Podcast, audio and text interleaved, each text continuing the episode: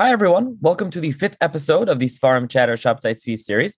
On this episode of the series, I was joined once again by Professor Matt Goldish, and we picked up where we left off in the last episode, which was to discuss Shabtai Tzvi after the conversion, the what the belief and the theology was around that, and then after his death in 1676, and again, you know, historically what happened and the theology and belief in him. Uh, we continued past that, some figures and some stories that went on after that as well. Um, I will mention here that, first of all, thank you everyone for any feedback that I've gotten. Um, I appreciate all the feedback uh, on the series, especially. And if anyone has any questions or comments about the series, especially as it relates to I guess the first two episodes I did these two episodes with Professor Goldish, but even around the other ones or just in general questions about Sabbateanism, uh, you can email me, let me know, seforimchatter at gmail.com.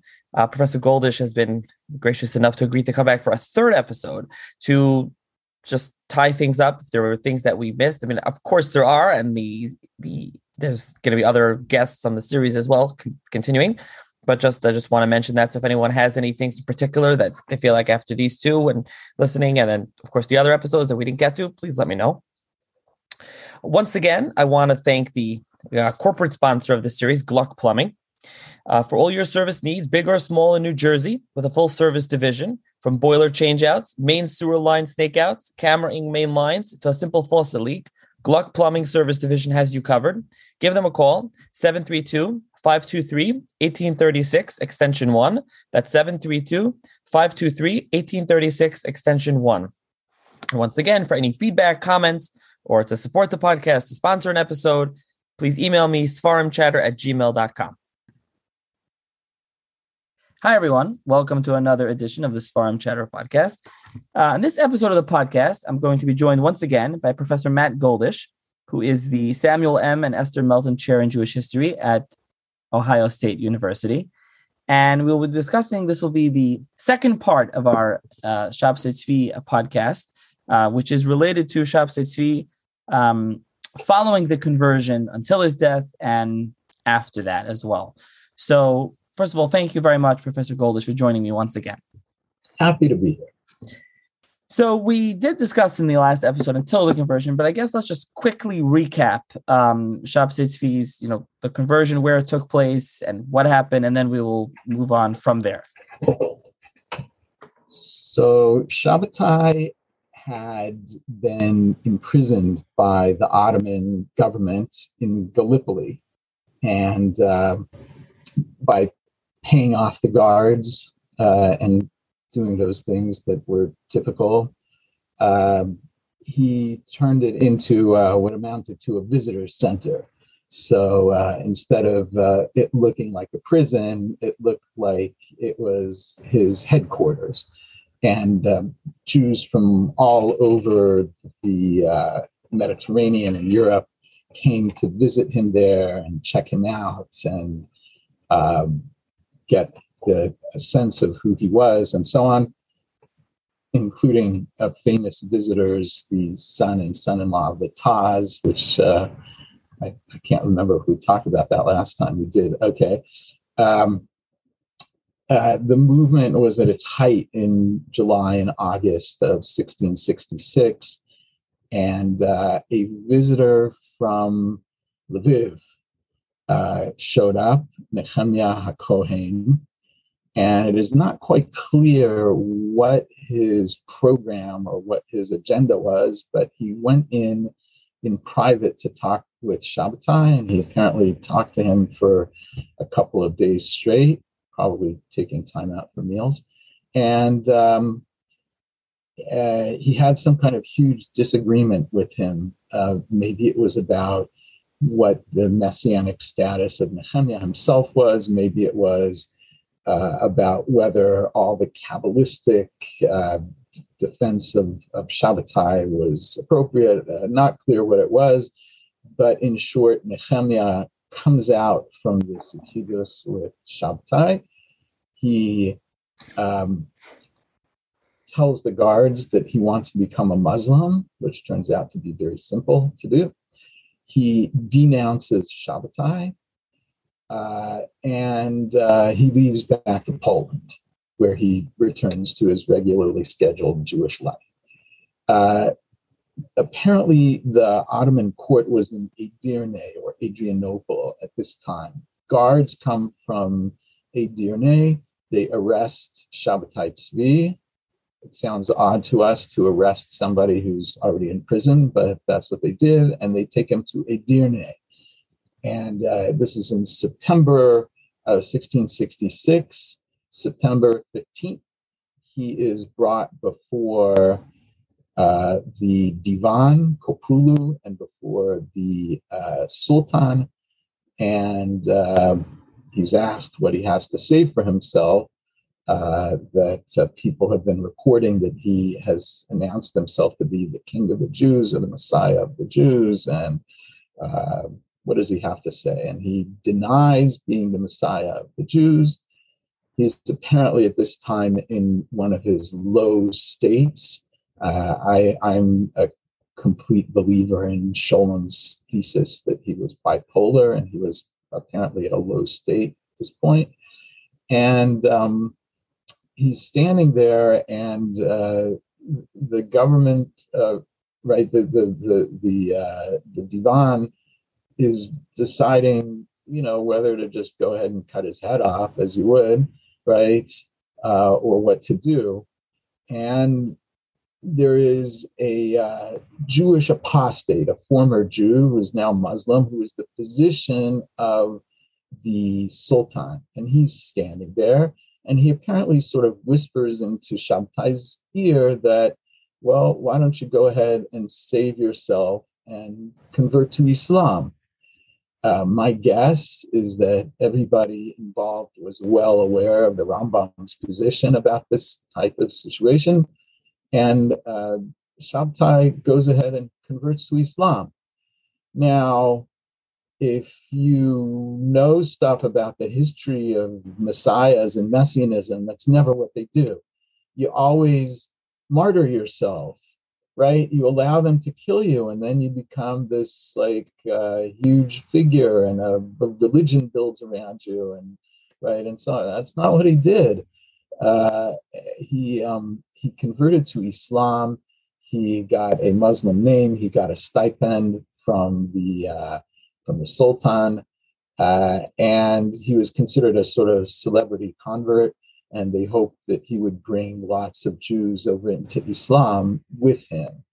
Well, he brought some, and over the next few years, uh, he brought about 200 families in Edirne uh, into Islam with him. And apparently, it was a sort of semi open secret that he and these people while practicing Islam in public, still held on to a lot of Jewish practices in private and uh, maybe some other stuff also having to do with beliefs in Shabbatai being the Messiah.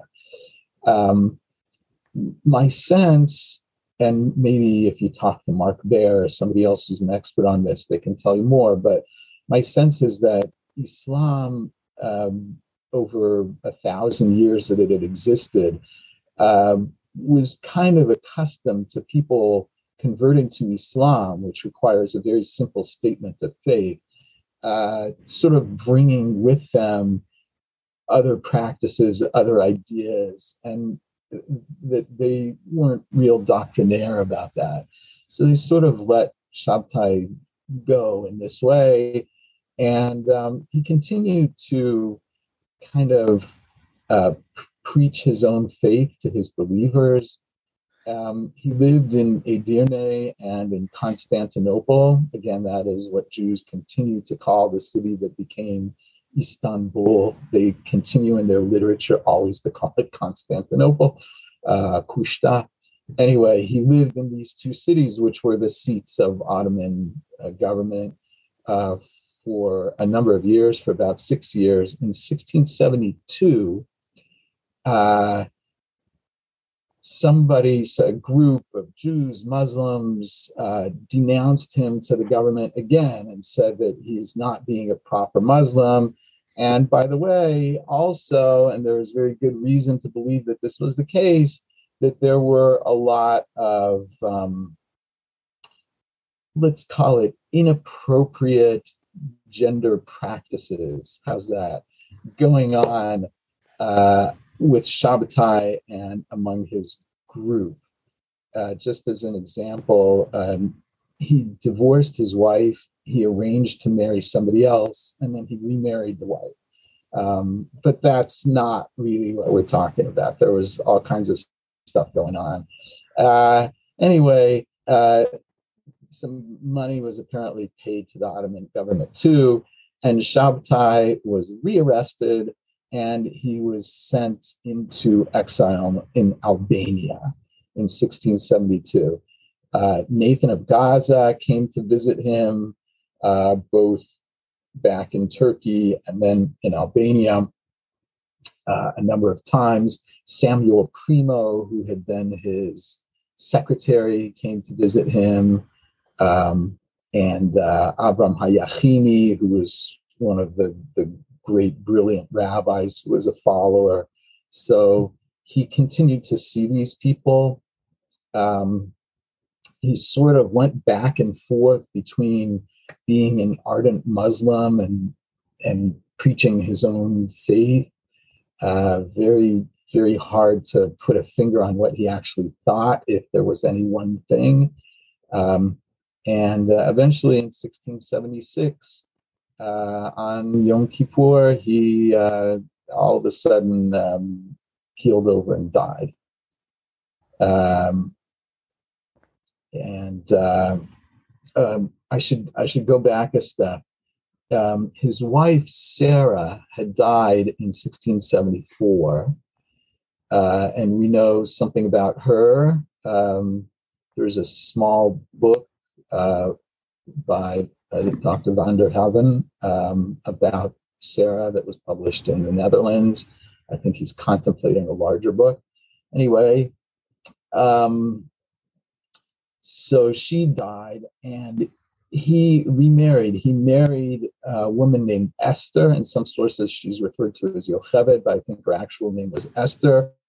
She was uh, the daughter of Rabbi Joseph Philosoph of, uh, of, um, of um, Saloniki, Salonika. He was a major rabbi. He was related to a whole bunch of other major rabbis. And this marriage uh, right, was was really important for the future of the movement in Salonika. Uh, Philosoph was a big believer in Shabtai Tzvi, and uh, everybody in his circle was. So uh, that is kind of the short version of the story up until Shabbatai dies. Nathan of Gaza uh, died in 1680, uh, right at the beginning of the year and then uh, Avram Hayachini died in 1682. So obviously we're going to go back now that we have the basic you know understanding of what what, what went on there. So i think um, I, I, actually saw in your uh, an article that you published fairly recently you made mention to this this uh, you know how what happens to such movements that just collapse uh, you know prophetic messianic messianic movements? You know what exactly happens to the movements and then to the followers? And i think that's very important to bring up here as we obviously will discuss the fallout and the continued belief in him and who did and who changed their mind. But i think just first of all just to discuss broadly and overall i mean what happens to such movements in general and you know what happened in this case? Okay so i'll say a couple things about that. The very first thing has to do with something that we talked about last time which is that uh, Kabbalah played a huge part in the entire picture. It played a huge part in the reason that people believed in Shabbatai to begin with, especially rabbis, uh, in in the, uh, the, the complicated theology of the movement, and especially after his apostasy and after his death, uh, it, it was an enormous piece of why people continued to believe in him. And it's very difficult to explain, but uh, people often think of rational philosophy, the philosophy of the Rambam, as being theologically problematic in Judaism. Uh, the, the ideas of the Rambam considered heresy by various people, and so on.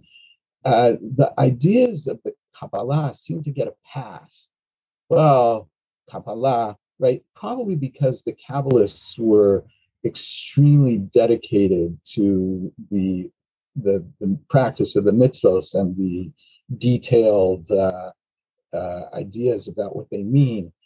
But the ideas of the Kabbalists from the 13th century until the period we're studying, the 17th century, they had put forward some highly problematic ideas, I would say, from the point of view of traditional Jewish theology, if there is such a thing.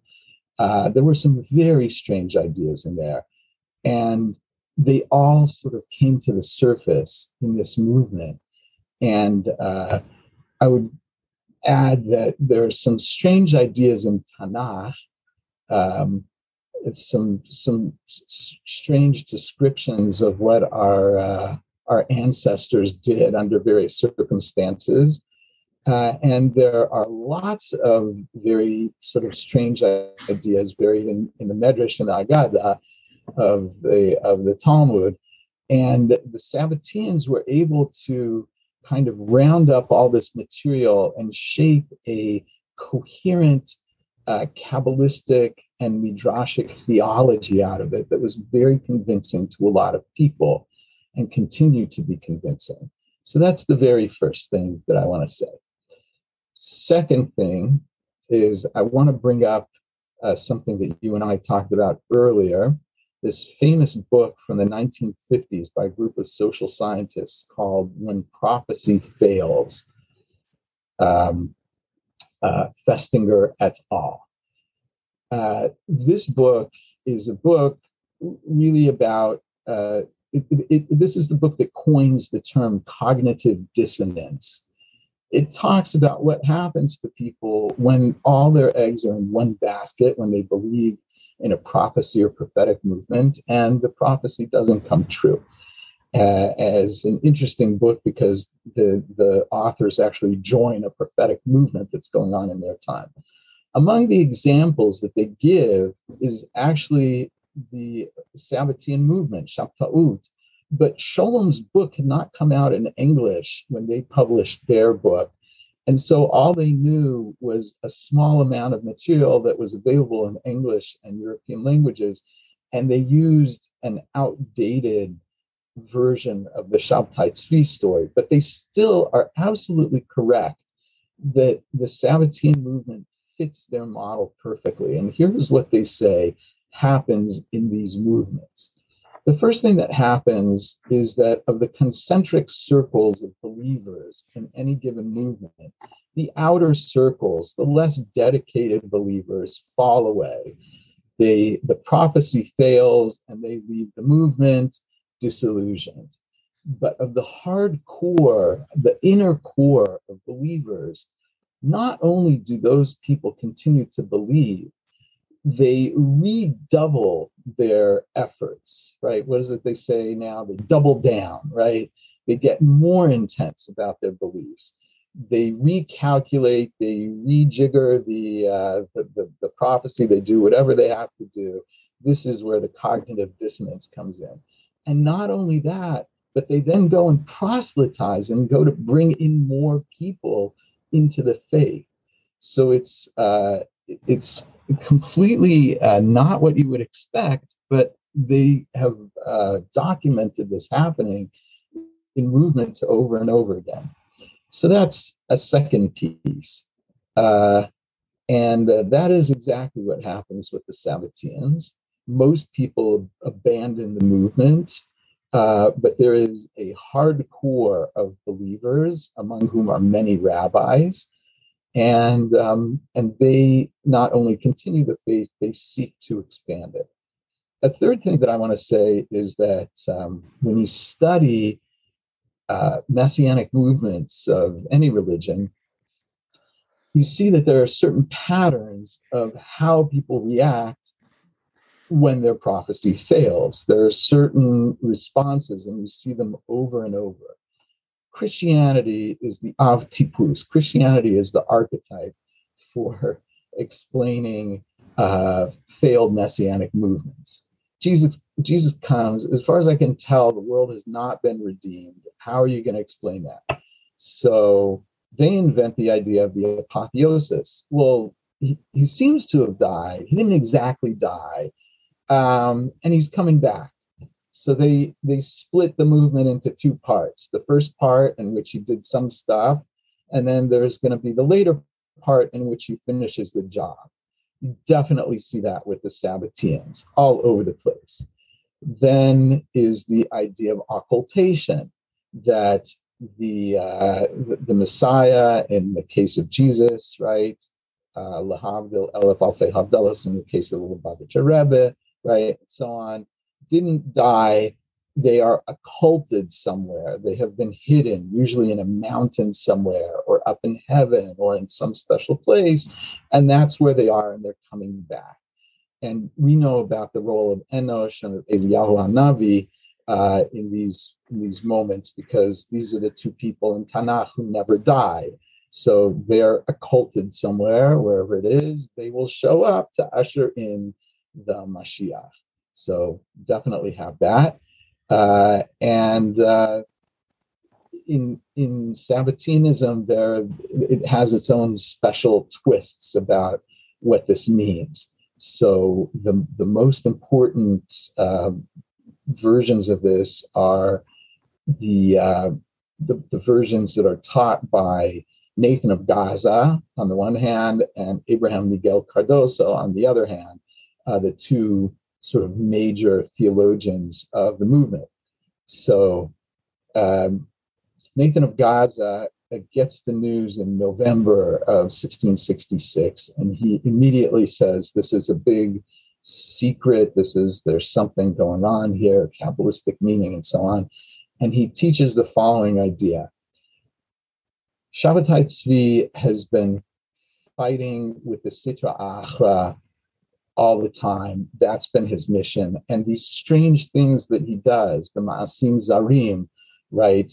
Uh, the the, the and the changing dates and you know all these things that he does it's all part of his fight against the against the Sitra Achra. And now is the ultimate moment in his fight against the Sitra Achra.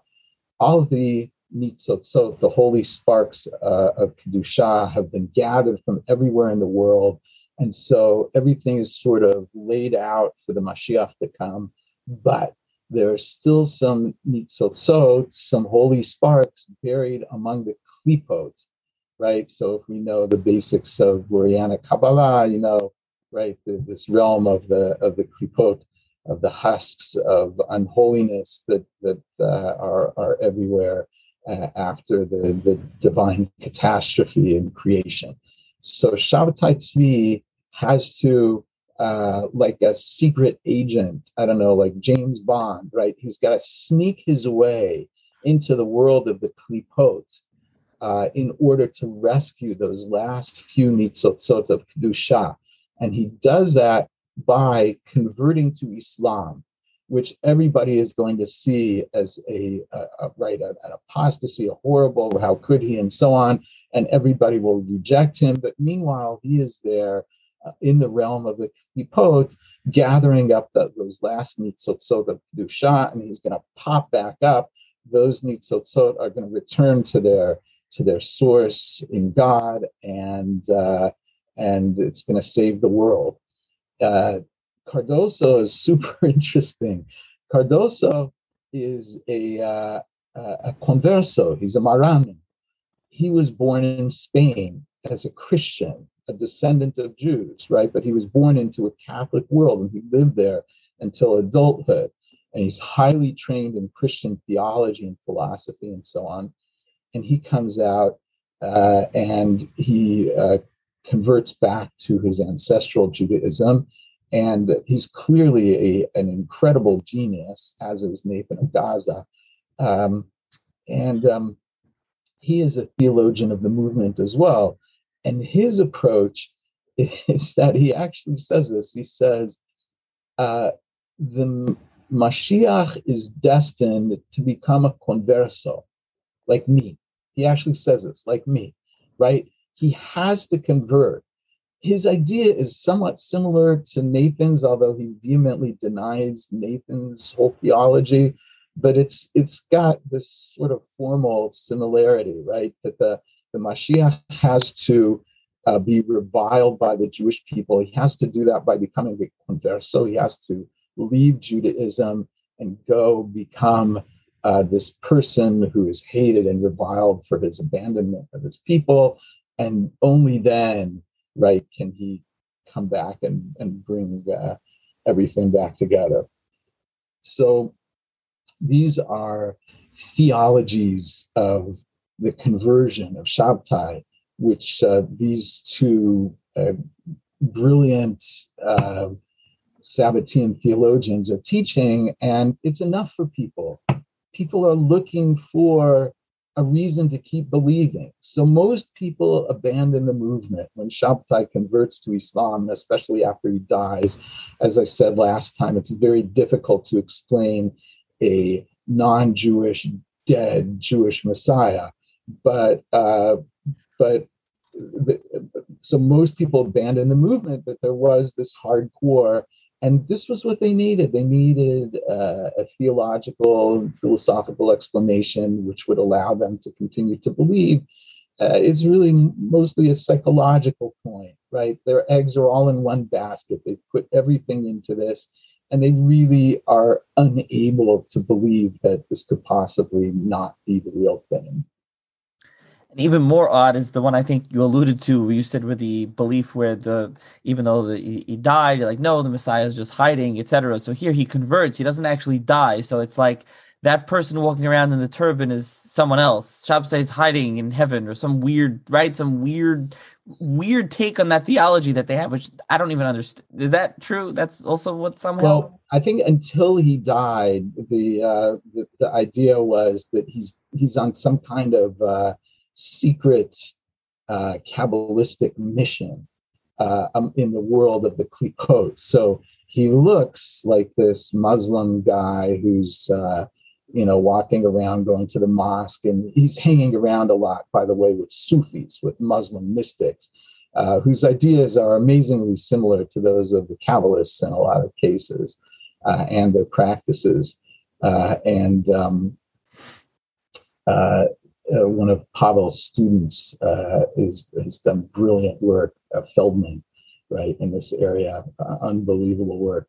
Anyway, um, so uh, so as long as he's alive, uh, he is um, right. He's he's he's on a secret mission. Once he's dead, then it's easier to explain that he's not really dead. He's occulted right. And if anybody thinks that it's hard to believe right how would people possibly believe that the messiah could still be alive when he died? Well you don't have to look far for people to believe that. Anyway. So right. So so now i mean something like you mentioned the ones on the outside fell fell away and the ones in the middle stayed in. I think uh something that I mean, I guess we can approach this two ways. Um, but I guess the first thing is that maybe listeners would be curious about is, you know, r- rabbinic figures. Obviously, Rabbanim, there were a lot, many that believed in him. Did they all immediately just turn around and change their mind? And we'll get to the masses in a minute, but did the rabbinic figures just change their mind? Or were there some that continued to believe in him until death and then post death? I would say, and I, I made this argument in a recent article that I think you read today that uh, it was specifically rabbis who stayed with it. Uh, ordinary Jews, uh, even relatively learned ones, could not penetrate the Kabbalistic arguments of Nathan and Cardoso and Yachini and uh, these uh, these figures who who were explaining what was going on with Shabbatai, and they couldn't have been in most cases dedicated to Sabbateanism, to the faith in Shabtai, in the same way as a rabbi could, who understood uh, what the Zohar had to say about the Mashiach, who knew what the Rambam had to say about the Mashiach, which was amazingly uh, twisted by Nathan of Gaza brilliantly, if I may say, uh, to reflect on Shabbatai positively, right? O- only rabbis really had the tools to buy in at the full strength of the movement. And therefore, it was lots of rabbis and um, it, people have said, oh, you know, secondary elite. Moshe Idel is famous for this idea about secondary rabbinic elite. So some people have said, well, it's sort of the secondary level of rabbis who who bought in or who remained dedicated. Well, no, it wasn't. Um, we it's hard for us today because the, the, and I think that we've discussed this. Maybe we talked about it last time. You know, we have this standard rabbinic bookshelf you know so we know who's an important rabbi because their books are still right their sfarim this is the sfarim chatter right so their sfarim are still being chattered about right their sfarim are still being reprinted and so on but that's not the way that it works historically there are these enormous figures that uh, you know 100 years later nobody's heard of but in their own time they are massive rabbinic luminaries. Um, and uh, if they if they didn't publish a sefer or if their sefer was sort of not republished or not noticed and didn't become part of the standard bookshelf well we've sort of forgotten about them but there were major figures uh, who not only were believers in Shabtai at the height of the movement, but continued to believe in him afterwards. Uh, and as you know, uh, among my favorite figures uh, to discuss in that context. Uh, the, the greatest Kabbalist in Italy and afterwards in Amsterdam was Rabbi Moshe Zacuto. And Rabbi Moshe Zacuto had a number of outstanding students, but probably his two most outstanding students were Abraham Rovigo, Rabbi Abraham Rovigo, and uh, Rabbi Benjamin HaKohen Vitali, uh, later of Reggio Emilia. Uh, these right these were two uh, huge Talmidei Chachamim of the period in Italy, and they uh, Chacham Zacuto may have been interested in Shabtai Tzvi for a while, but rejected the movement certainly uh, after the apostasy. But his two students became the two leading, I would say, leading Italian uh, Sabbateans of the later 17th century. And uh, it, it becomes even more important because um, one of the, let's see, let me see if I can get this straight. The, the, the uh, son-in-law of, uh, of Rabbi Benjamin HaKohen was Rabbi Yeshaya Bassan. Rabbi Yeshaya Bassan was the teacher of the Ramchal.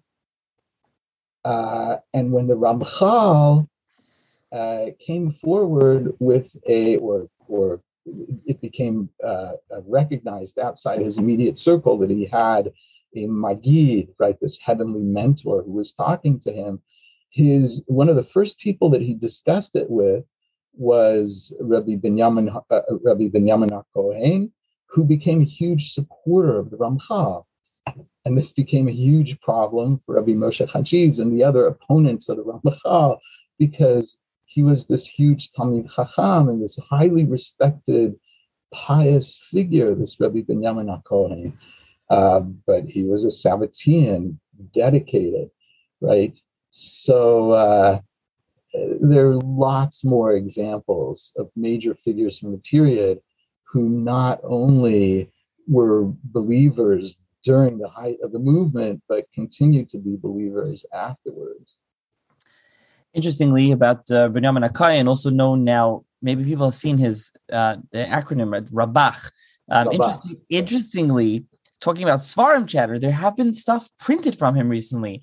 Uh, Zichron Aaron has printed a Perek Shira with his uh, commentary and of David Oppenheim and others. And then they've also included his notes, I think, in Korban Aharon. Uh, I think it's in Toras Kohanim. And like I think in other places, and there's no mention. Obviously, people don't know. I know Elisheva Carlebach discusses him in her book. I know he is discussed there as as a, a. I mean, yeah, and, and discussing the Ramchal you mentioned, um, I'll refer listeners to my uh, podcast with uh, David Sclar about the Ramchal, where we did discuss that, and that is that is absolutely the case. So yes, and then another figure that we will, I'm sure, discuss later on is Yehuda Chassid, otherwise known as from the uh, Chorva Shul, the, the Chas, you know, that people are familiar with, and we'll get to that a little later. So you know, and we did discuss on the last episode about this whole thing with what is a famous rabbinic figure. But I just I want guess, to say one other thing in case anybody should doubt that the Rabbah was a Sabbatian. He had a picture of Shabbatai Tzvi hanging up in his house. And how do you how do we know that? Scholem says it. I don't know who told Scholem. In other words, I don't know where he read it, but he read it from an eyewitness. And I seem to recall, I don't remember, I don't remember if it's um, Professor Carlebach says or someone else that he has a work written about uh, Sabbatian theology. He has something in, in manuscript. That, I don't remember where I saw that somewhere. But um, right, we have letters of his, especially with Rovigo. There was a, a, a very robust correspondence because they were best friends, very close friends. And uh, in Rov- Rovigo left a lot of manuscript works, and then other people had copies of letters uh, and the letters that they exchanged, uh, it is very clear that he was deeply involved with uh, Rovigo's beis medrash, in which lots of uh, Sabbatean activity was going on. So we'll, we'll, I guess, revisit uh, Rovigo and, and the others in, in, in a few minutes. But I think just to finish up this part is you know what was so what was the reaction overall? I mean you mentioned a lot of the a lot of the, the the general population and the people on the outside just fell off but i mean what was the reaction? You know there was obviously there was the ottoman the ottoman empire italy and then you had poland and amsterdam and germany. I mean what was the reaction in various places and was it the same and what was just what what happened there? So really uh it's very odd how mixed the reaction was and how uneven so the rabbis of communities, right? There's you can imagine that that rabbis whose responsibility it is to create a stable Jewish community, to make sure that there is a, a, a fundraiser to build a new shul and have a new Sefer Torah written, and they are looking at the long term and so on. Right throughout Jewish history, those people who are responsible for the sort of establishment Jewish community are at odds with people who are all about the Mashiach. Because if people think the Mashiach is about to come or has already come or is in the process of coming or something like that, they're not going to be interested in building a new Talmud Torah or buying Sfarim for the shul library or something. They're abandoning everything. Some of them are quitting their jobs and selling their stuff to move to Yerushalayim, right? These two things are at odds with each other throughout Jewish history. Lionel Kochan has written an interesting little book about that.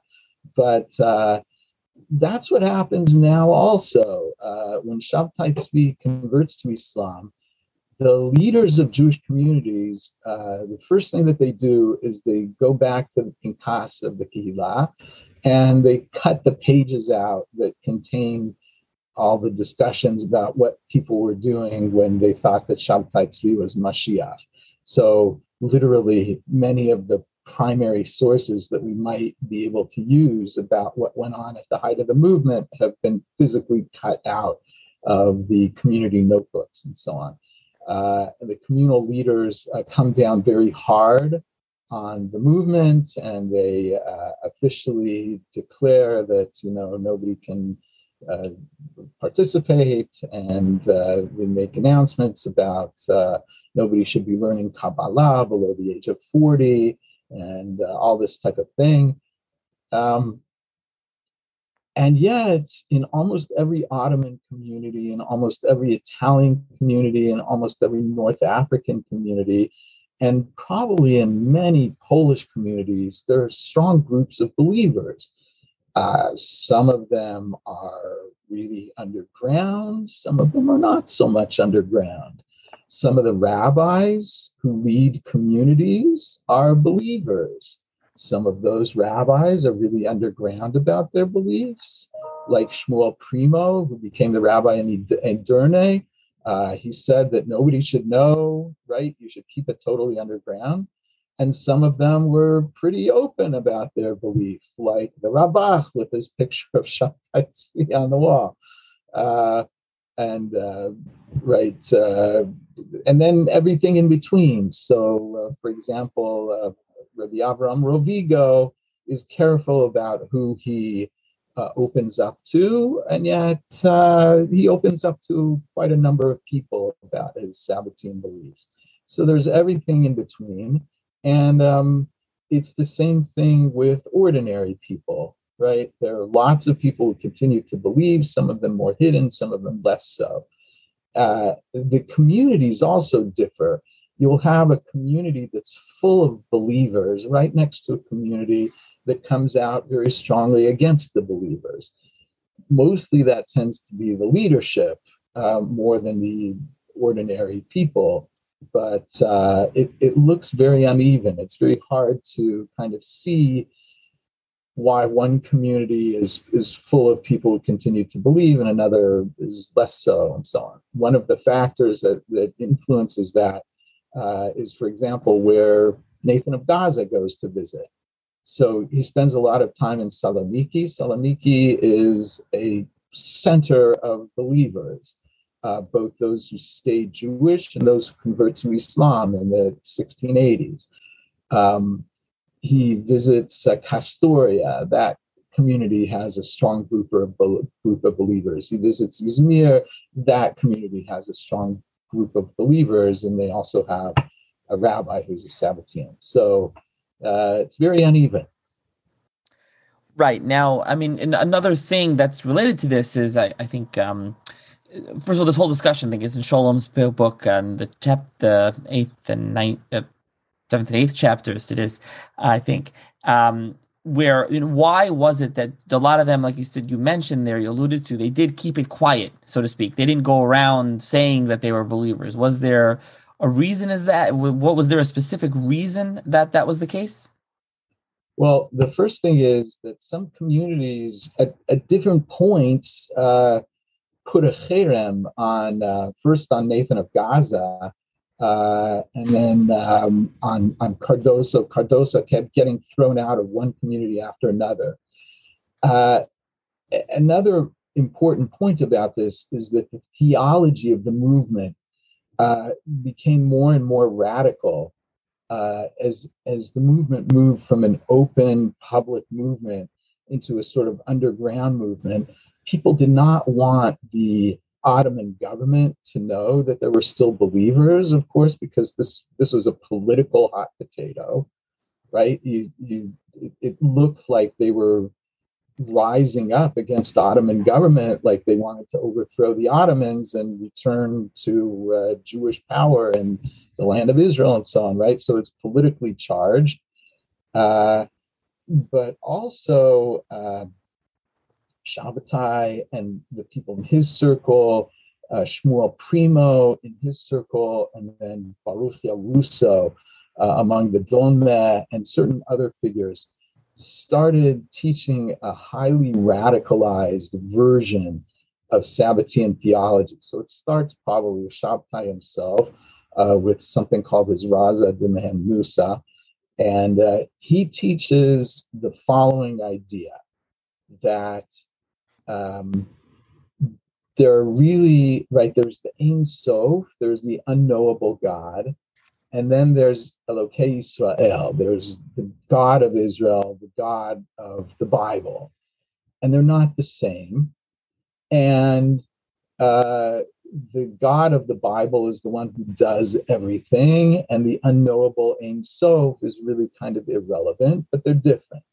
And in fact, in this book, he teaches a sort of a three part idea of God that there's uh, Atika Kadisha, uh, and then right, so there's there's the Ein. Essentially, it works like this: there's the Ein Sof, and then there's Elokei Israel, the God of Israel, and then there's the Shechina. So there are actually three parts. So as the theology is getting stranger, as people are beginning to treat Shabtai Tzvi himself as if he is a deity, and later Baruchia Russo is treated as if he's a deity, as the uh, you'll excuse me, the sexual shenanigans are getting out of right are, are, are, are happening and becoming known, and so on, right? So there's heresy and there's political danger and there is uh, and there are these practices which are just uh, embarrassing for people. Uh, the community tries to hush it up. Uh, most people would be embarrassed to let it be known publicly that they are participants. And uh, the official kind of communal approach is to try and brush all of it under the rug and pretend that it never happened. So somebody who would come out publicly and announce that they are uh, participants in this movement would really be um, they, they would they would really be prejudicing themselves and and risking uh, being possibly in some cases put in cherem and um, uh, put on the margins of the community. Not not always, but in many cases. So a big part that we haven't really discussed much of, we've mentioned little, is Nathan, Nathan of Gaza himself. You alluded to that he visited Salonika and he was in uh, elsewhere. I mean, what happened to him once, you know, Shapse converts and then, you know, until, and then we met, we mentioned what he believed, his theology. So that part, you know, but where, where was, where was his movements and what exactly, obviously he interestingly never converted to Islam. No. So uh, the leading figures uh, felt very strongly, right? Hayachini and uh, and and Nathan and especially uh, Cardoso, they felt very strongly that that it is for the Mashiach, it's for Shabtai to convert and do whatever his mission is. It is not for them to convert, and they stay not only Jewish but very um, very dedicated uh, uh, mitzvah observers, if I can put it that way. Um, that is not true of all the uh, Jewish figures, right? Who, the, the, the, believers who stayed within Judaism. There are some people who become antinomians. Sorry. Yeah, yeah, yeah. Right. So there. Uh, um, there are some people who become radicalized and break all kinds of mitzvot in a ritual way, which is a whole different story. Um, but um, Nathan uh, does not teach that. And um, so, what does he do? Well, he gets the news. He uh, he heads out to go to Shabtai. Uh, in Edirne, right? That's his first move. It's like, I got to go talk to him. I got to go find out what happened and what the meaning is and so on. And he's heading there. And the rabbis of Constantinople, who are very strong opponents, right? Once the once Shabtai has has uh, apostatized, they stop uh, Nathan, and um, and then um, later he's he's trying again, and uh, oh, and no, he he actually uh, he does go. He ends up going, even though right he stopped the first time he goes, and Shabtai sends him on a mission to go to Rome and to do some kind of tikkun in Rome. Now, this is something that Jewish messiahs do. Uh, you'll remember that Jesus, who is an early Jewish messiah, you might have heard of, he uh, he had a deep involvement with the Romans, but he didn't have to go to Rome to do that because the Romans were in Eretz Israel. Uh, then um, uh, Abraham Abulafia went to Rome. So the Gemara says that the Mashiach is in Rome, right? The, the famous story. Uh, they ask Eliyahu Navi, uh, you know, when's the Mashiach coming? He says, oh, he's already here. He's sitting, standing at the at the gates of Rome with the lepers, right? The, so so we know Mashiach is in Rome, right? So So Abraham Abulafia goes to Rome. Uh, then David Haruveni goes on a mission to Rome, and then Shlomo Molcho goes to Rome. So it's a Jewish Messiah thing to do, go to Rome. Aliyah Regel, I don't know, whatever. Um, so Nathan of Gaza goes to Rome at the behest of Shabtai, and he does whatever tikkun. And it's on his way there, on his way back, that he's grabbed by the rabbis of Venice, and they grill him, and they basically force him to recant and to uh, declare that he no longer believes and that he is not going to see any more of Shabbatai and, and all of this. And um, and they uh, they hold on to that. He shows up later again uh, in Venice in the uh, in the 1670s at Pesach time one year, and uh, and he starts right. He, he's he's teaching Shabtaut. He's teaching all this stuff, and the, the, rabbis of Venice publish a booklet with the with their interview with with Nathan, in which he recants everything. Promises he'll stop and so on, and uh, they publish that, and Nathan. Um, rejects it. He says it's not true, none of it, or I said it under force, or whatever it is. And um, he continues his activities. He has to leave Italy, as you can imagine. Uh, he goes back to the Balkans, to the Ottoman Empire, and he spends the rest of his life there.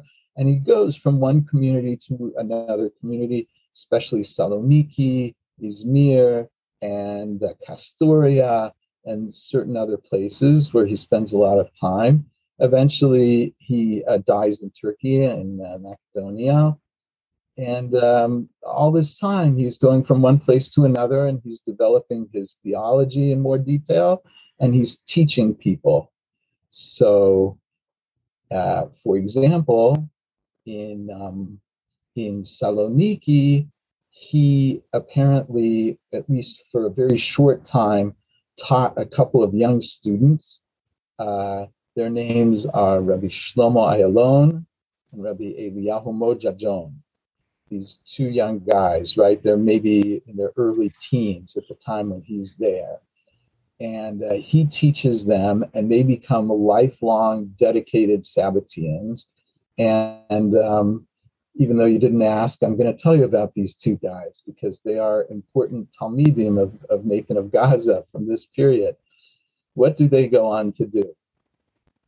Uh, Shlomo Ayalon, about whom I've written uh, a number of, uh, of essays, uh, he goes to stay with. Uh, oh, so first of all, first of all, it appears he uh, joins the Donmeh. He converts to Islam in the 1680s uh, with the Donmeh. Um, I won't go into what happens with him while he's uh, in that group, but let's just say he didn't come out with the same wife that he went in with. Uh, I'll leave it at that. Okay. Uh, but he leaves eventually. He he uh, he uh, abandons the group and goes back to to Judaism. Um, he does what was probably a good idea for somebody who had done that, and he leaves Saloniki, leaves the Ottoman Empire, and goes to Italy. He spends time in the Beit Midrash of Abraham Rovigo, where he uh, teaches everybody the things that he learned from uh, from Nathan of Gaza, and he writes a small Sabbatean booklet that was published in Sfunot. Uh, and um, then uh, he uh, he goes on um, various places. He, he's in Amsterdam, and uh, he is uh, noticed there by some representatives of the young London Sephardic community, which is looking for a chacham, and uh, they hire him to be the chacham in London. So that's a pretty nice position, and he spends 10 years as a Chacham in London from 1689 to 1699. Um, we have uh, material that he wrote while he was there. A bunch of it remains in manuscript. Uh, strong Sabbatean character, two things that he worked on while he was there. So it wasn't like he stopped being a believer. And uh, in 1699, he is invited by the Amsterdam Sephardic community to come there and be their Chacham. And he is the, uh, the chief rabbi of the Sephardim in Amsterdam from 1700 until he dies in 1728. That is a plum position and not bad for a Sabbatean, a former Muslim Donmeh member uh, and young student of uh, Nathan of Gaza. Meanwhile, his friend Eliyahu Mojajon, or Mochachion, uh, he leaves uh, Saloniki. Uh, he comes to Italy as well. Not clear whether he spends time with uh, Avraham Rovigo. It seems very likely because, like, why wouldn't he? And he ends up becoming the rabbi of the city of Ancona, which is a very ancient and very important uh, Jewish community on the Adriatic coast, which had formerly also had a leading Sabbatean figure as its rabbi, a man whose name, if you can believe this, was Rabbi Mahalal El Hallelujah. Uh, and uh, so he, I think there's somebody in between, but he is replaced by Eliyahu Mochajon, uh, another Sabbatean. So uh, that's uh, so that's what Nathan is up to uh, in between Shabbatai's apostasy in 1666 uh, and his own death in 1680. Interestingly, the destroy Mahalalel did was something just published from him in Minhag Nazim? Was that him in the newest volume? I think you're right. I think there was something in there. It's a poem, maybe, or a commentary.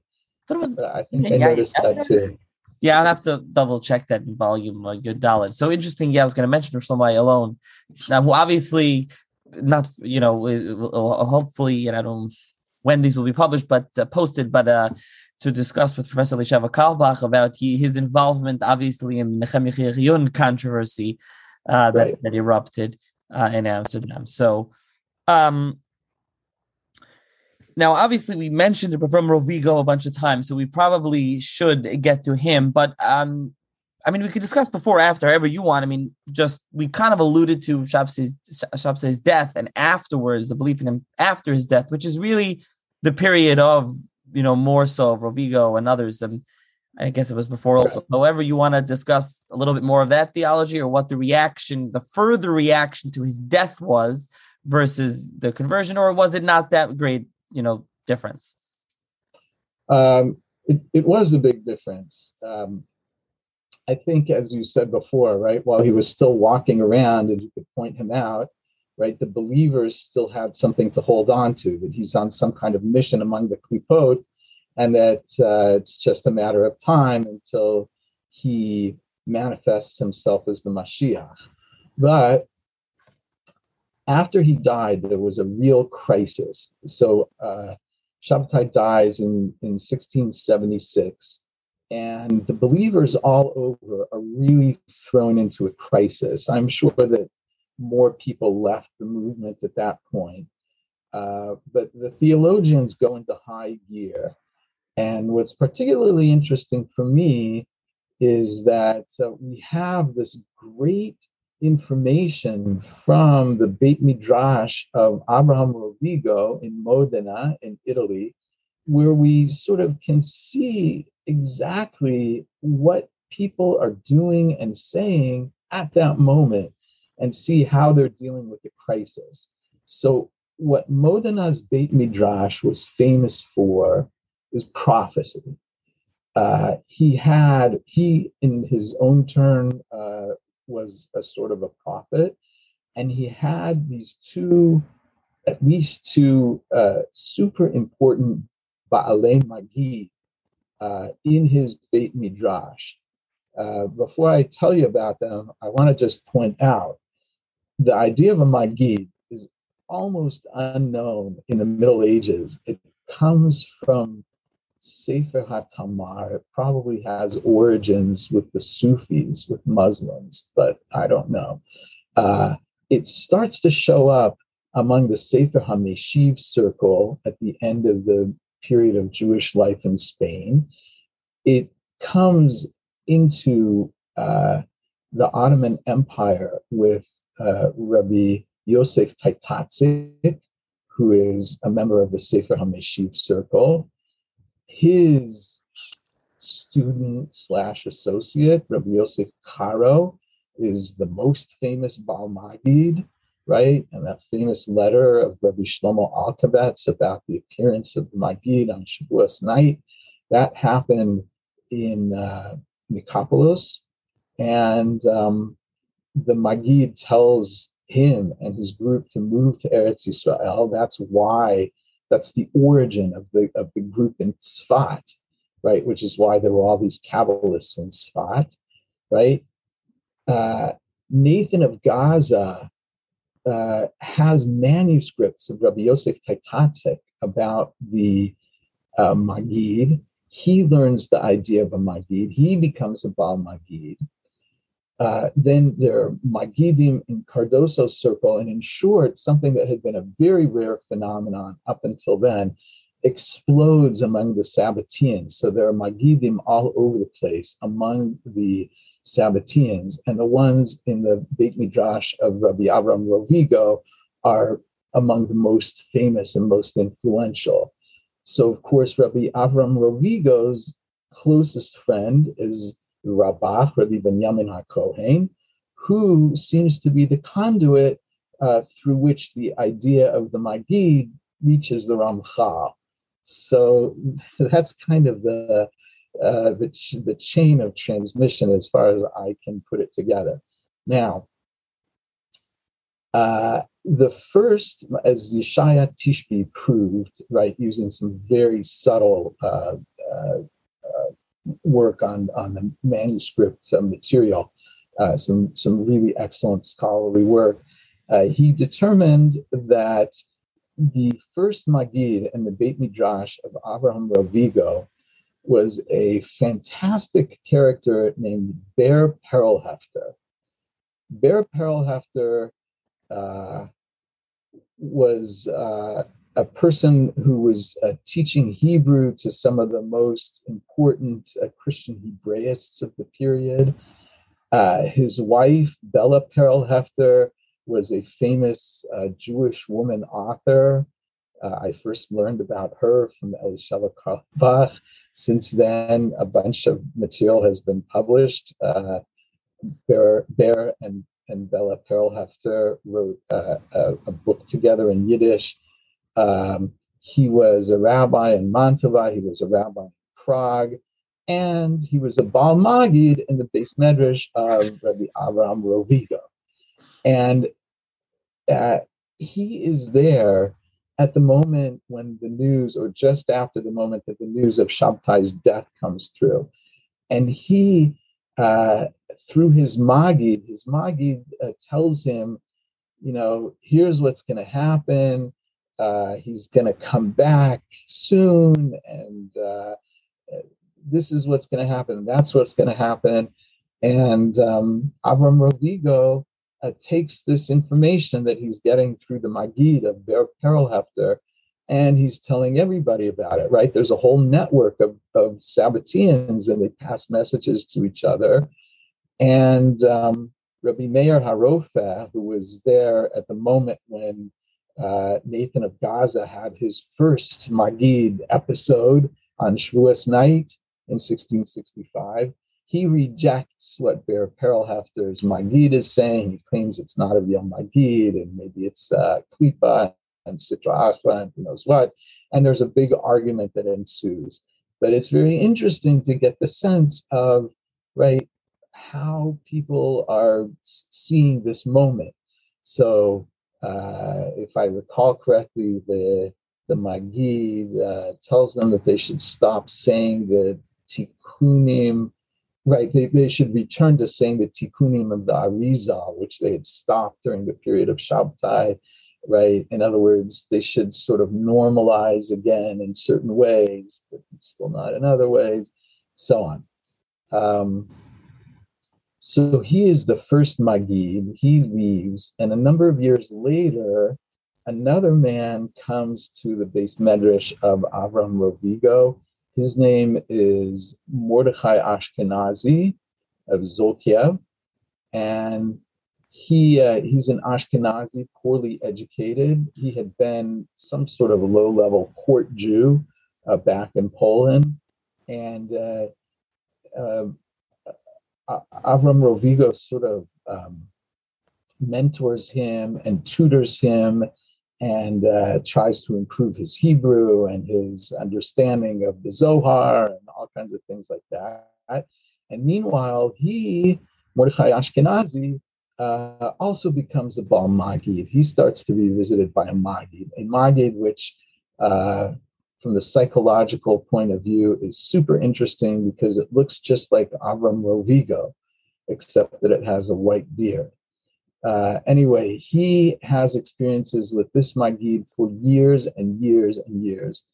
Uh, Rovigo left a notebook right? It's it's really uh, Mordechai Ashkenazi's notebook of what the of what the Magid is telling him, and in the margins are the comments of Avram Rovigo. Uh, this goes on for years, and um, again, a lot of the discussion is what's going to happen now? What's going to happen with Shabtai Tzvi? Is he coming back? When's he going to come back? who is Mashiach ben David, who is Mashiach ben Yosef, which is another huge topic of discussion, especially for the Polish Jews. For some reason, they are absolutely uh, occupied with this question of who's Mashiach ben Yosef. Uh, and there are a bunch of candidates from various places in Poland at different times. And um, so uh, so the discussion goes on right after Shabtai's death. It goes on for years, uh, and uh, people keep proposing new dates. Right? Somebody will say he's definitely coming back in 1675 or 1682 or uh, whatever the date is, and they keep revising the dates and. Uh, it, people you would think uh, would eventually give up, and I'm sure that some of them do, but the hardcore continue to believe. And uh, it is super interesting watching them sort of struggle uh, the, um, the cognitive dissonance as they uh, try to figure out uh, how they should act now. Is the Mashiach coming back soon? Is it going to be later? so on.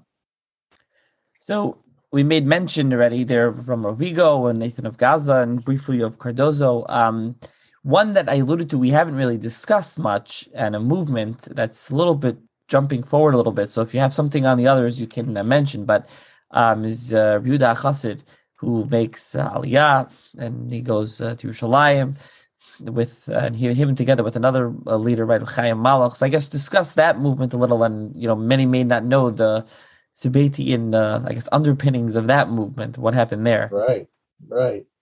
Super interesting. Okay, so first of all, I will tell you that Rabbi Yehuda HaChassid or HaChassid is a figure from the 12th century, right?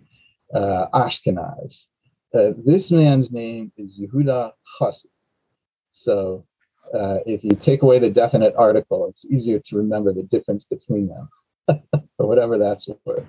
Okay, so I'm going to put him aside for a moment and talk about this other figure that you mentioned, Chaim Malach.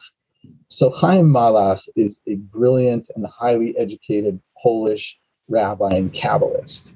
And he's interesting to follow because, in some ways, he kind of exemplifies this generation of the 1680s and 90s uh, of Sabbatean believers. So he uh, reads whatever material from Nathan of Gaza he can get his hands on in Poland. He leaves Poland and comes, of all places, to Italy, right? And he goes apparently briefly to Avram Rovigo, and then he goes to the Rabbach for Binyamin HaKohen uh, of Reggio, and he spends a lot of time with the Rabbach. The Rabbach becomes kind of his Rebbe, uh, really, in these matters. spends a lot of time and studies with him. And uh, from there, he gets all kinds of writings of Nathan of Gaza that he didn't have in Poland. And he goes back to Poland and he brings these writings with him and he teaches his fellow Polish rab- rabbis about all these new teachings of Nathan of Gaza. He then uh, leaves uh, Poland again and he goes to the Ottoman Empire. And there he studies with Cardoso. Uh, and you'll remember that Cardoso highly, uh, very strongly teaches that uh, Jewish believers in Shabtai should stay Jewish and they should stay Shomrei Mitzvot. Uh, and they shouldn't become antinomians, that is to say, people who, who stop uh, keeping the halacha, right? Uh, and uh, so Malach studies with him for quite a while. And then he goes to study with Shmuel Primo, who had been uh, Shabtai's um, secretary, who was very close with Shabtai. He had, meanwhile, Primo had become highly radicalized. He n- never joined those who uh, who left Judaism. He never converted, and in fact, he was the rabbi of Edirne. But he uh, he taught a much more radical version of Sabbatean theology, and uh, I think that he was much more antinomian. That is to say, he believed in these ritual transgressions of halacha. So after studying with him, Malach became radicalized in that way, and uh, he again returned to Poland and he brought all these ideas with him. So he makes the rounds, right, of the Sabbatean cells in Italy and the Ottoman Empire and brings all these ideas back to Poland, where there is apparently a, uh, a, a good audience for all this material. One of the people that he that he brings over to the radical version of Sabbatean teachings uh, from Primo uh, in Poland is uh, the Chassid. Yehuda Chassid and Chaim Malach, right, are now kind of the leaders of a cell or a group. And uh, they feel that the next big move uh, in the Sabbatean awakening or the manifestation is to bring a lot of Jews to Eretz Israel, to make a big Aliyah movement.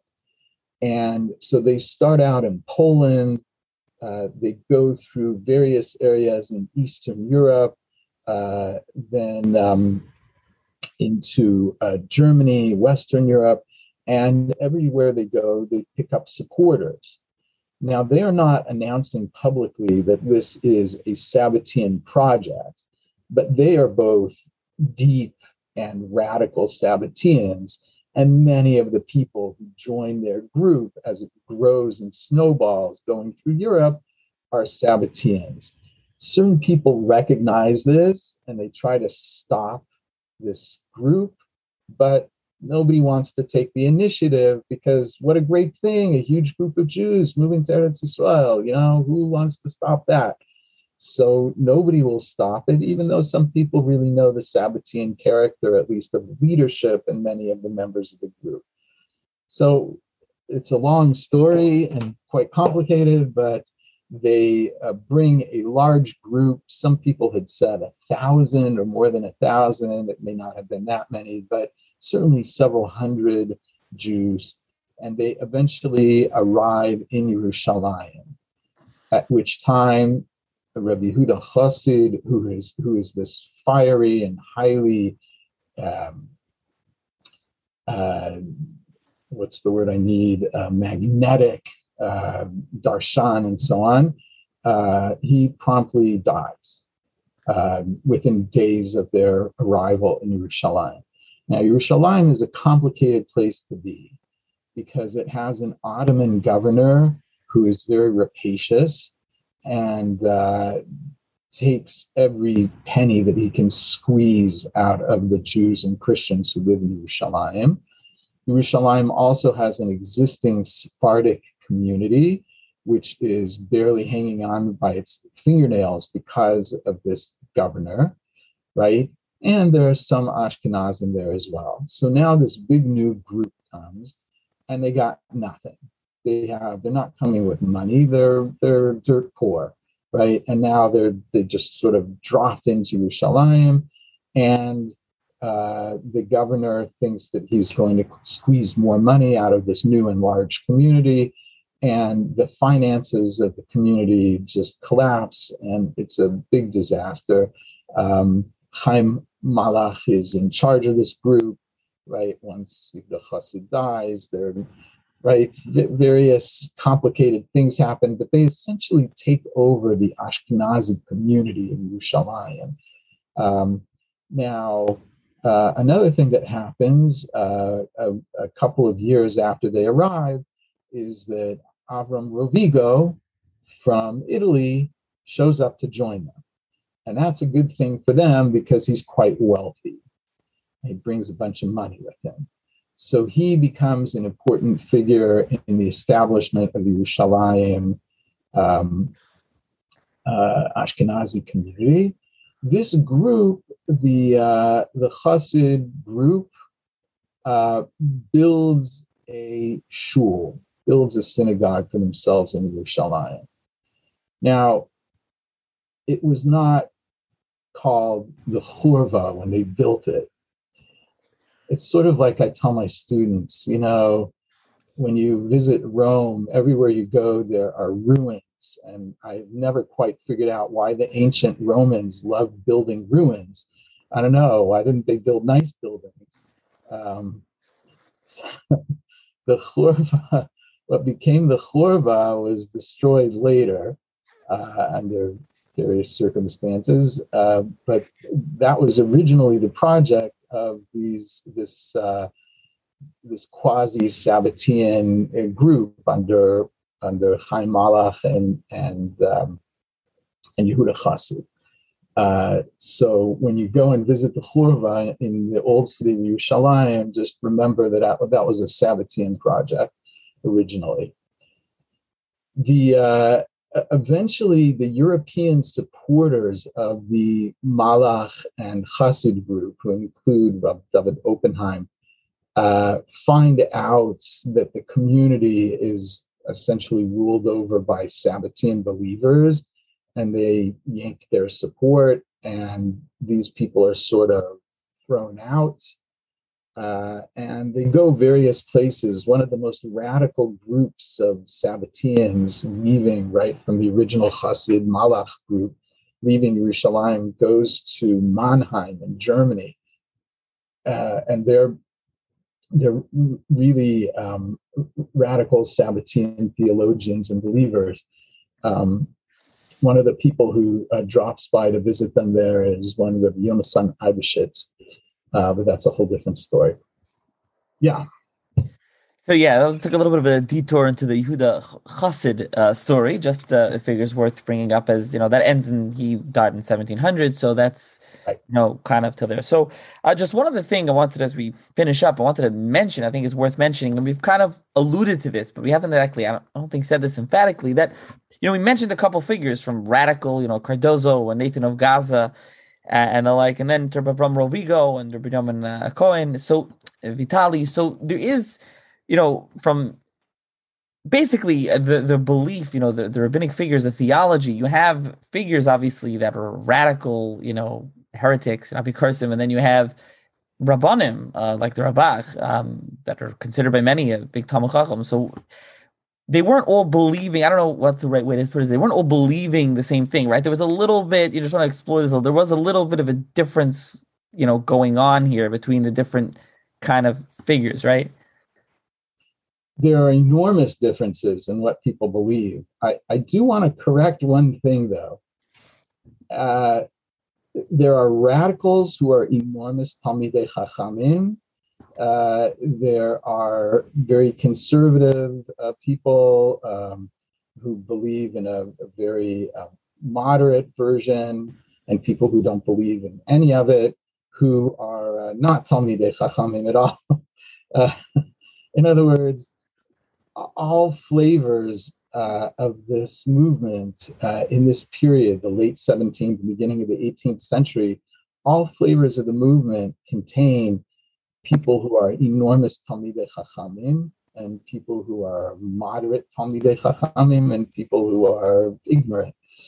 Uh, and in, in that statement, I want to include the Donmeh, the people who converted to Islam in Saloniki, some of the most uh, important rabbis in the community com- converted to Islam with the Donmeh. So, uh, so that's as far as that goes. Now, uh, there are sort of two directions that this takes. There's the question. So, there's been a lot of discussion. Pawel Maciejko has been very interested in this question of heresy and what the Sabbateans were doing, believing, what it meant uh, in in this period and into the early and middle part of the, the 18th century.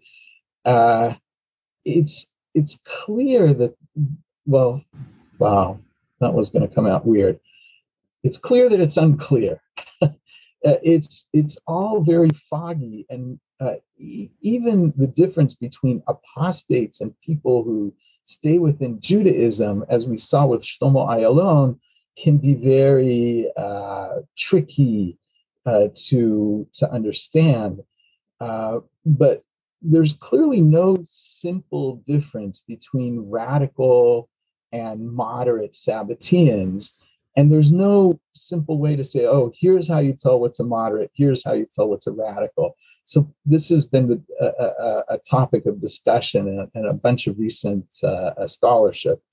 Um, so even though Scholem talks about moderates and radicals, it's not it's not clear cut. Sometimes Scholem seems to be saying that radical Sabbateans are the ones who abandon Judaism, and moderates are the ones who stay within Judaism. But that doesn't seem right either, because of the ones who stay within Judaism, uh, there are some who have very radical theologies. Uh, these tripartite God uh, ideas or two part God ideas. Um, and that's the type of thing where uh, Nehemiah Chayon becomes really radical. Uh, and um, and then there are more moderate forms uh, of of the theology, um, but uh, there are also different attitudes toward the keeping of the mitzvot. There are people like Rovigo who keeps everything, is a, a very pious, very uh, intense Shomer mitzvot Jew. It is possible that he is not keeping Tisha B'Av as a fast. That's the one thing that might not be going on there. Um, there are other people who are uh, ritual antinomians, uh, like um, this guy the Kachin in uh, Zlotchov, I think. Uh, they will eat, for example, exactly a kizayit of bread on Pesach. So it's clear that they're not doing that out of enjoyment that they are imitating Shabbatai Tzvi's strange actions as Masim Zarim, right, in a very specific way, not not throwing off the yoke of the mitzvot, but doing these ritual antinomian acts. And then there are people who are doing radical actions, right, like Shabbatai and Sarah, uh, and uh, the a, a, lot of the Donmeh you know, who who th- throw out entirely the this sort of ethical laws, the laws about sexual morality and so on.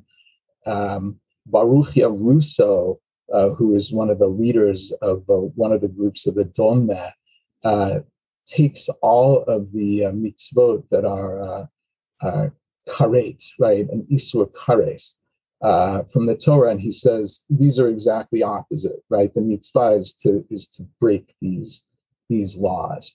So that so there are radical actions, radical attitudes toward mitzvot, and moderate attitudes. There are radical ideas, and more moderate ideas.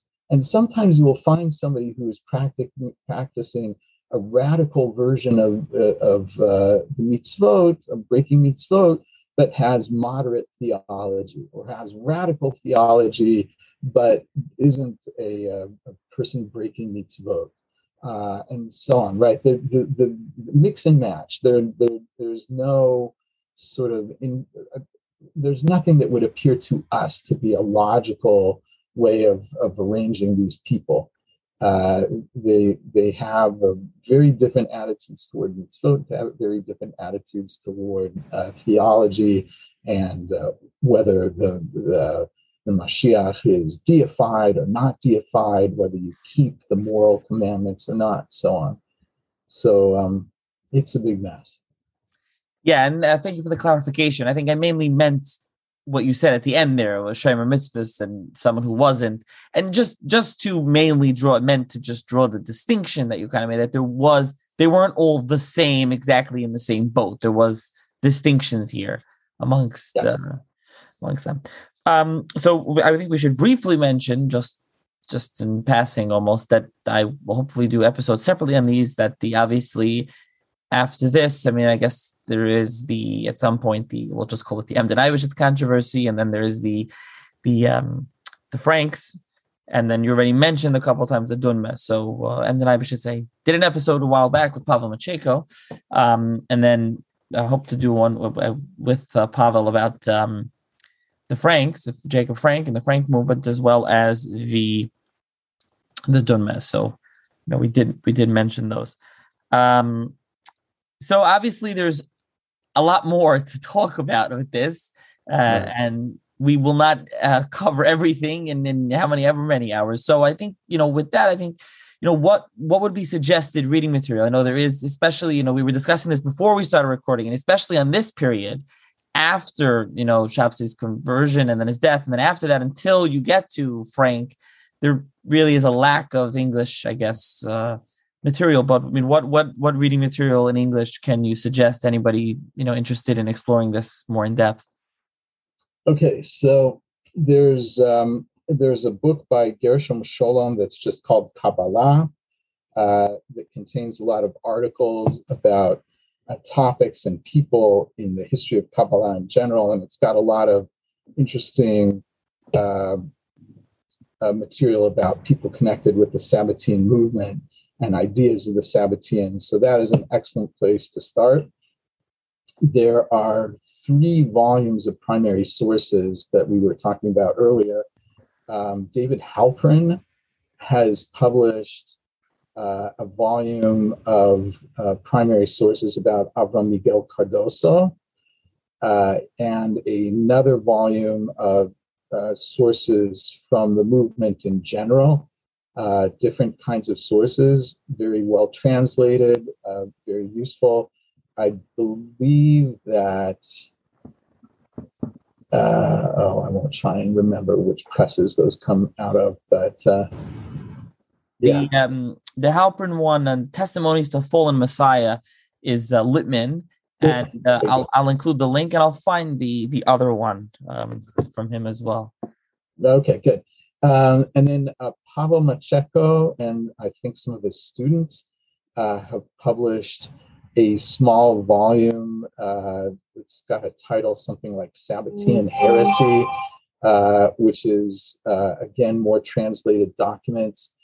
Um, those um, that is a, an excellent collection also but I will say that it skews toward the radical and the heretical uh, at the expense of a discussion about the more moderate uh, and, uh, let's say, mitzvah observant versions of uh, Sabbateanism in the late 17th and 18th centuries. Uh, having said that, though, uh, again, a terrific collection of primary sources.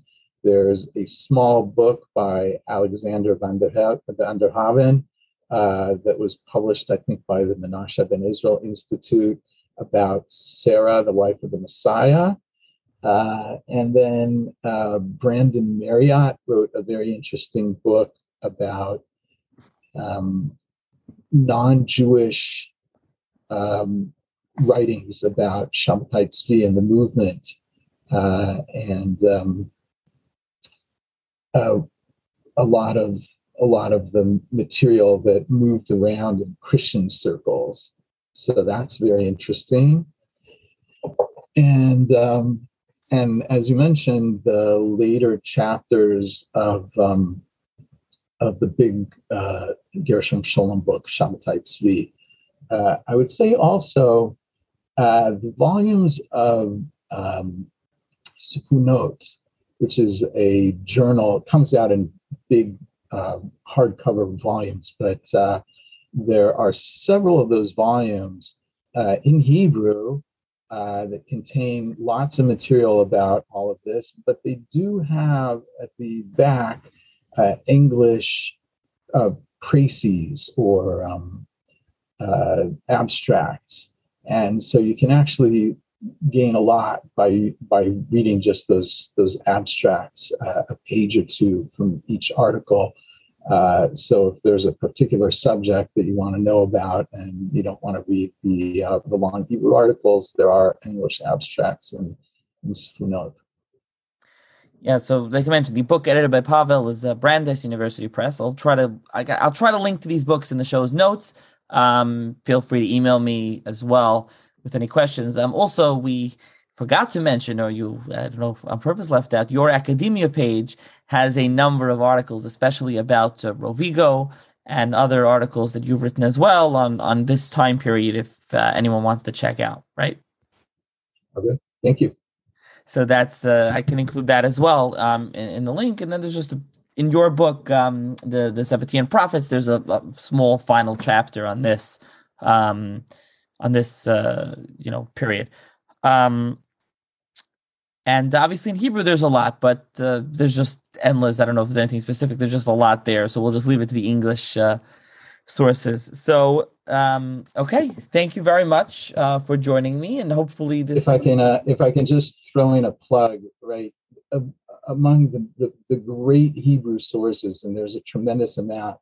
There's a recent uh, Hebrew University PhD dissertation by Noam Leffler, uh, which is outstanding, and he's also uh, edited uh, a couple of volumes of um, material uh, by, uh, let's see, he's working on the Athenian, he's published material from Chazan.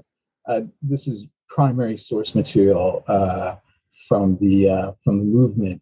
Uh, so if you are interested and you read Hebrew, I, he's he's he's terrific. Right, and obviously, like I said, I didn't even get the the Donmeh books and the Frank. You know, the listeners should you know, keep be on the lookout for those episodes of the podcast where I'll get more into that. So, with that, th- I thank you, Professor Goldish, for joining me. I hope uh, the listeners found this enlightening, and I hope that uh, they made it through these two lengthy episodes.